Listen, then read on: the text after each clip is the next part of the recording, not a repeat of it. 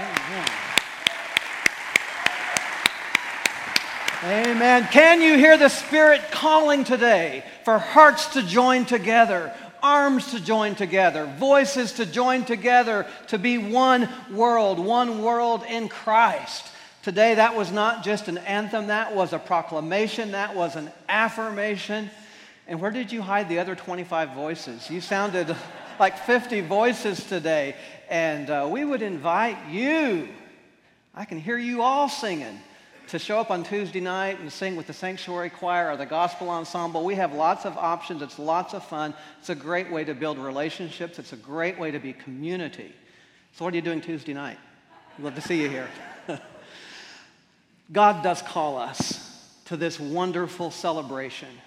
God calls us to do the hard work of spiritual transformation.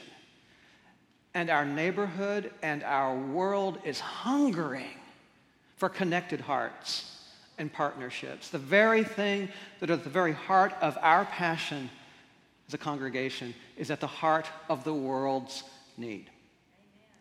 You've really not experienced resurrection until you have experienced resurrection at the Pride Parade. You see a whole different side of people at the Pride Parade. You see, for example, uh, Mark Eggleston, the mechanic. And I was totally blown away when I looked up. We had this great big rig, this great big truck, this big flatbed. We had 16 voices singing. And who was behind the wheel? Reverend Kristen, the truck driver. now, I knew when I met Reverend Kristen that she was not someone to mess with. Now I know she is not someone to mess with. And we were all just singing and dancing and working our way down the street. And one of our members, I mean, I'd seen her in red lipstick, I'd seen her in red heels, I'd seen her in red dresses. But I tell you what, girlfriend pulled out some moves that must have been from the 50s. Some moves were from the 60s. Some moves were from the 70s. Some moves were from the 80s. Some moves were from the 90s. And some moves had yet to be invented. Get on down here. Our own disco queen. Show us some of those moves. All right. and she was doing this while singing. It was unbelievable, all the way down. Before you, Terry, not yet. Come back down here. All right. Show us one of those moves we have never seen before.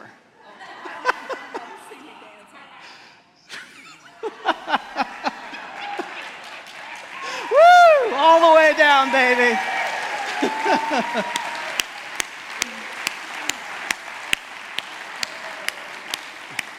I was so proud of Resurrection and our over 50 participants wearing the bright blue Would Jesus Discriminate t shirts.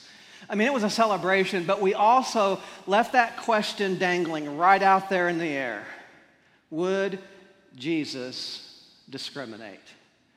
And looking around that crowd last night, from the families gathered on the curbs with their coolers to the people in their feather boas, the Mardi Gras beads and pride beads, the answer was very clear last night. Would Jesus discriminate? No, no way. God has created us to be a people who know how to celebrate, who know how to live from the depths of who we are, and to work for spiritual transformation. It was an incredible joy. I went to my first Pride Parade, participated in my first Pride Parade 20 years ago in 1989. And I found myself thinking back to 1989, and part of what came to me was we really have come a long way. I was living in Washington, D.C., and the week of our march, there had been a number of bashings in the very neighborhood where we were conducting our march. And so there was a sense of fear in the air, and police barricades had been set up between the protesters and those of us who were marching. And there was a sense that even as we were celebrating and bearing witness to life and truth and transformation, there was this sense that we had to constantly look over our shoulder. It was beautiful last night, nobody was looking over their shoulder, just truly celebrating. I had a chance to speak with a number of folks who were in their very first Pride Parade, and how amazing it is just to, just to experience that, to experience the joy of this is my first time. I'm so glad to be here. I remember a reporter coming to me that night in Washington, D.C., and I guess he could see the fear on my face or the sense of, of anxiety. And he said, this is, this is your first march, isn't it? And I could tell that it was showing. But I can tell you, nothing could stop me from being present for that moment. We have so much to celebrate. We have come so far. And it was beautiful to see the youth and the celebration and the joy and the energy last night and the passion of our community. And yet, we have so much yet to accomplish. It's important to stop and celebrate. And yet, our work is not done. And celebration that is not balanced in realism is denial. So, yes, we're called to celebrate, but we must not deny that we have incredible work yet to do, so much yet to accomplish. If you read this week's Houston Chronicle on Thursday, you see some of the work we have to do. It was a congregation in Connecticut that spent 20 minutes, it's on video, trying to cast out the homosexual demon from a 16 year old in this congregation. This has just happened. It was in Connecticut, and some of the description that was in this newspaper article describes the venom and the toxicity in that congregation. The article says that while they were laying hands on this 16 year old, and by the way, laying on hands is an ancient Christian rite that's about healing. Well, this was about oppression and abuse. While they were laying hands on him, they were shouting out things like, Rip the homosexual demon from his throat. Come out, you homosexual demon, you homosexual spirit. We call on you right now. Loose your grip, Lucifer. This was all going on while organ music was playing. As they handled the youth, another person in that congregation said, Before you touch him, make sure you have your gloves. The pastor of the congregation, Patricia McKinney, was quoted as saying, He was dressing like a woman and everything. Robin McHaelen of True Colors, it's an organization that works for human rights, particularly for youth, said, What saddens me is the people that are doing this think they are doing something in the kid's best interest, when in fact, they're murdering his spirit. Resurrection MCC, our work is unfinished. Our work is unfinished as long as there is a congregation anywhere that would see its calling to cast out the homosexual demon. Our work is unfinished that we might be a place where a young person age 16 looking for support might find a church that instead of trying to cast out demons would instead embrace and open and welcome. The pastor of that congregation said that he was not a part of that congregation, that he came looking for help. What that says to me is that there are not enough churches offering a positive and affirming voice in Connecticut. That someone who is 16 years old would know that they would have a place to go where they could be accepted. Instead, they would knock on any door, not knowing what they might find there. What this young man found in that Connecticut church was abuse and oppression. Oh, we are called to do the hard work of creating a safe place for people of all ages, where a young person of whatever age could come and say, Who am I? Can you help me know who I am?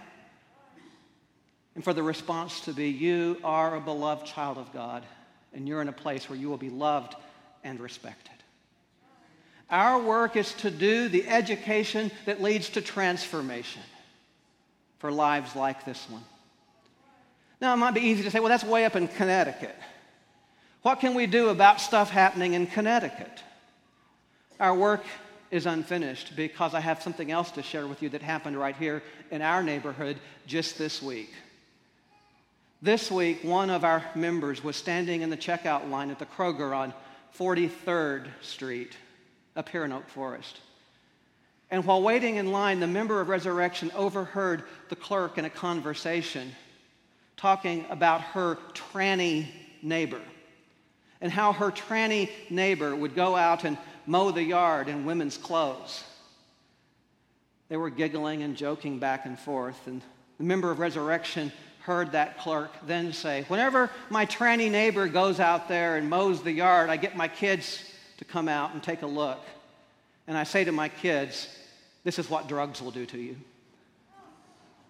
This happened just this week, Tuesday night, the Kroger on 43rd Street, right up here in Oak Forest, just a few miles from here. Our work is not complete. Yes, we are called to celebrate, but we are also called to educate, to do the hard work of creating understandings between people and safe places for all people.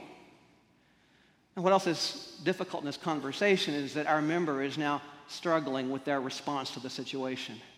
They were so caught off guard by it and so taken back by it that though they wanted to speak and address the situation, they remained silent. One of our great challenges is to help each other have the tools to speak out. The member said that what they wished they would have said is, That's not what drugs will do to you. God creates all of us to be different, and being transgender is one of the gifts from God. They wanted to take a moment to help expand some understanding with that clerk, but they found themselves afraid and silent, unable to speak. One of my prayers for us is that when we leave this place, we will be ready to engage the world around us in transformative relationships and conversations. That when we meet oppression of any kind, whether in the gym or the checkout line, we will have the tools to speak out and to speak up and to create the world we're called to create that one world, that one heart, that place of unity. Our challenge in all of this, again, is to make some choices. We could celebrate and celebrate and yet be in denial. We also could just give in to the feeling of oppression and internalize that and feel like we can't do the work because the work is just too heavy. And I've been in some GLBTQI organizations where there is this sense of shared oppression. And it almost feels like you're never going to get the work accomplished. There's this feeling of discouragement. One of the questions before us is will the oppression that we meet in our world be a call to action, or will we give in to that oppression in a variety of ways? I'd like you to hear some thoughts from Chris Glaser. He is a gay writer, a gay spiritual writer, who has thought a lot about the role of oppression. Hear these words Some people are a perpetual victim. No one, no thing, no organization can ever be good enough to make up to them for their victimization. Just as we justly urge others to rid themselves of racism, sexism, homophobia, and so on, we have also got to rid ourselves of the rage or pain brought within us by that victimization. This is not the responsibility of our victimizers. They have their own obstacles to the spirit to tend to. So we have a choice. Will we celebrate to the point of denial? No. Will we give into oppression? No. Rather, we will do the hard work of spiritual transformation, linking arms and helping to create the tools, the spiritual tools that lead to transformation. In other words, there is a job before us, and we will work until the job is complete until wholeness is who we are, until wholeness is what we meet in the world. We will finish the job. And that's the call of Scripture today. If you'll look at your Scripture today from Second Corinthians, you will see there a powerful line. The Apostle Paul talks about the work that that congregation is called to do. And then the Apostle Paul says, Now finish doing it. God has been doing a good work in you. You've taken some positive steps. You've done some great things, but the job is not done. So, what you going to do? Finish doing it. Now, finish doing it. For a moment, make a personal application to that phrase. When you see the phrase, now finish doing it, what do you think of? Maybe you can think of some unfinished work in your own life, some work that you're called to do. Now finish doing it. Per- perhaps that means that you are called to go ahead and complete that degree that you started. Maybe at some point when working on this degree, you got discouraged and the classes seemed long and the professor was boring, and so you decided to take a semester off. And one semester became a second semester, and a second semester became a third semester, and pretty soon you put that dream on hold. Maybe today the message that you are hearing is now finish doing it. Don't give up. Or maybe some of you today are struggling with your family. You've done everything to be positive with your family, to talk about how Christ is in you and, and how you are who you are, and you want to build those relationships. And every time you call, they just hang up the phone or they don't listen or they shut you out. And maybe you've given up on trying to build a strong relationship with your family that has rejected you. Maybe what you're hearing today is this word now finish doing it. Keep picking up the phone. Keep sending those emails. Keep reaching out. Ask the Spirit to guide you of when to speak and when to be silent. Now finish doing it. Maybe it's your relationship with your partner. You don't know when it happened, but at some point you found yourself drifting apart. Or maybe you didn't even know you were drifting apart. Just at some point you realized that there was this icy distance between you and you've talked about it, you've gotten advice from your friends. You know that the next step is to seek counseling, but for some reason you keep putting it off or you think you can figure it out on your own. And you're still in the relationship, but it's miserable. Hear those words. Now finish doing it. Take the step for health. Take the step for wholeness. Make the move. God holds so much for all of us. But at times we are called to continue to take steps for our health, our wholeness, and our healing. The same is true for us as a congregation. There are things where we are being called to now finish doing it. About a year ago at this time, we were sitting at a table looking at the lack of support for our children and youth ministry, knowing we were called to offer ministry to children and youth, but not being sure how it would happen. Today, we have a vital and alive children and youth ministry. Thanks to Joel and others who have joined in that vision. There's still a lot of work to do. But today we have a children and youth ministry that we can be proud of. Where children are coming and from an early age, they know their worth. There's no religious abuse happening in our children and youth ministry.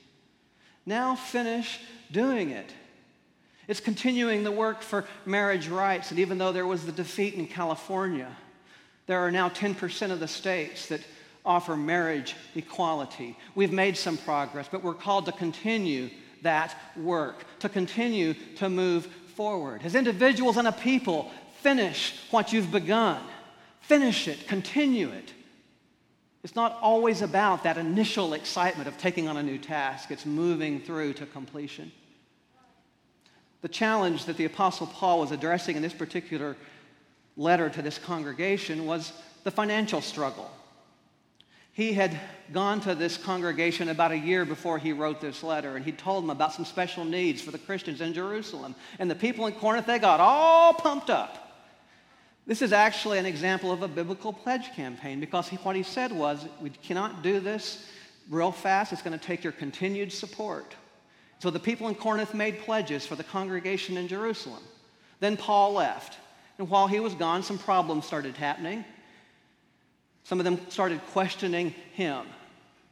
And they all got kind of twisted up in their relationships. And when they got twisted up in their relationships, they quit giving. They weren't following through on their pledges. Paul said, You were all so eager. And now I need to call you to finish doing it. He wasn't trying to guilt them, he wasn't telling them to feel better. He said, Finish what you've begun for the congregation in Jerusalem. It's a message that also applies for us. I found myself, when looking at this scripture, to say, What's one thing that could help resurrection to be more proud of itself in the God given sense of the word between now and next year? What we've accomplished in one year in our children and youth is something for us to be proud of. I want to see that continue to grow. But what occurs to me is that what Paul is addressing to this congregation in Corinth also holds true for us. When we're not giving our best, it undercuts our sense of pride. And so Paul is inviting us to give in the best sense of the word. Now, for those of you who are giving at your best, there's a line in this scripture that's so important. If you look at your scripture, it says that in verse 11, your eagerness to begin will be matched by your eagerness to finish according to your means. What Paul is saying here is just give according to your means. And some of you have truly given from your means. Others of you perhaps have had a $50,000 job in the last year and now you're at 18,000. And when you hear calls about giving, you begin to feel guilt because you wish you could do more. This is not addressed to you either. The call here is for each of us simply to look at what God is calling us to do according to our means. Not for any of us to stretch ourselves to the point of misery, but simply to look inside and, as an act of love, do our best. If all of us did that starting today, I think that a year from now on Pride Sunday, we would find that we truly had something to celebrate because what we're doing as givers will impact our community and increase our ministry so that there will be a place where a 16 year old can come and find love and acceptance and transformation. When we do our best, God given pride increases in our lives. We find new ways to love and transform. And it's not about guilt and it's not about have to. It's about want to. It's about eagerness and desire. It's looking inside and saying, There ain't no stopping me now, and there ain't no stopping us now. Because we know who we are, we know who God's created us to be, and we're going to extend that message in powerful and life giving ways. It is a choice, and every decision we make strengthens that choice in one way or another a people of God given pride growing in spiritual transformation, the choices we make. Here's some more from Chris Glaser because this oppression thing, it can really trip us up and make us close in and, and just become pitiful. The spiritual life gives us an opportunity to assess the damage done to us in our victimization. Not so we can ask someone to kiss it and make it better or demand compensation. Rather, the spiritual life helps us to take our own inventory and see whether we are returning evil for evil, or maybe we see that we are transforming evil into good, first within us and second within our community. The spiritual life helps us to become strong enough to look at the obstacle in our own eyes, in our own woundedness, and then look to the Spirit who transforms evil to good healing our wounds from the inside out. Mm. We have what it takes. We have the tools for spiritual health, maturity, and transformation and generosity. Each one of us have the tools inside of us. And if we're hurting today, no one's going to come along and kiss it and make it feel better. Did you hear that in the line? It's time for us to put on our big boy pants, our big girl panties, or whatever it is we need to put on. It may be our leather vest, but whatever it is, it is time for us to put on what we need to put on and say, There ain't no stopping us now because we are moving forward as God's transformed people. There is no stopping us because we're hearing the call of the Spirit today to finish what we've begun. And it's about all of us. All of us. What tool do we have? To get quiet, to look inside, to say, I have what it takes because the Spirit's put it in here. And to take the hand of someone nearby and to say, We have what it takes. We have what we need. I'm not alone in this. There ain't no stopping us now. See yourself in these images because there ain't no stopping us now.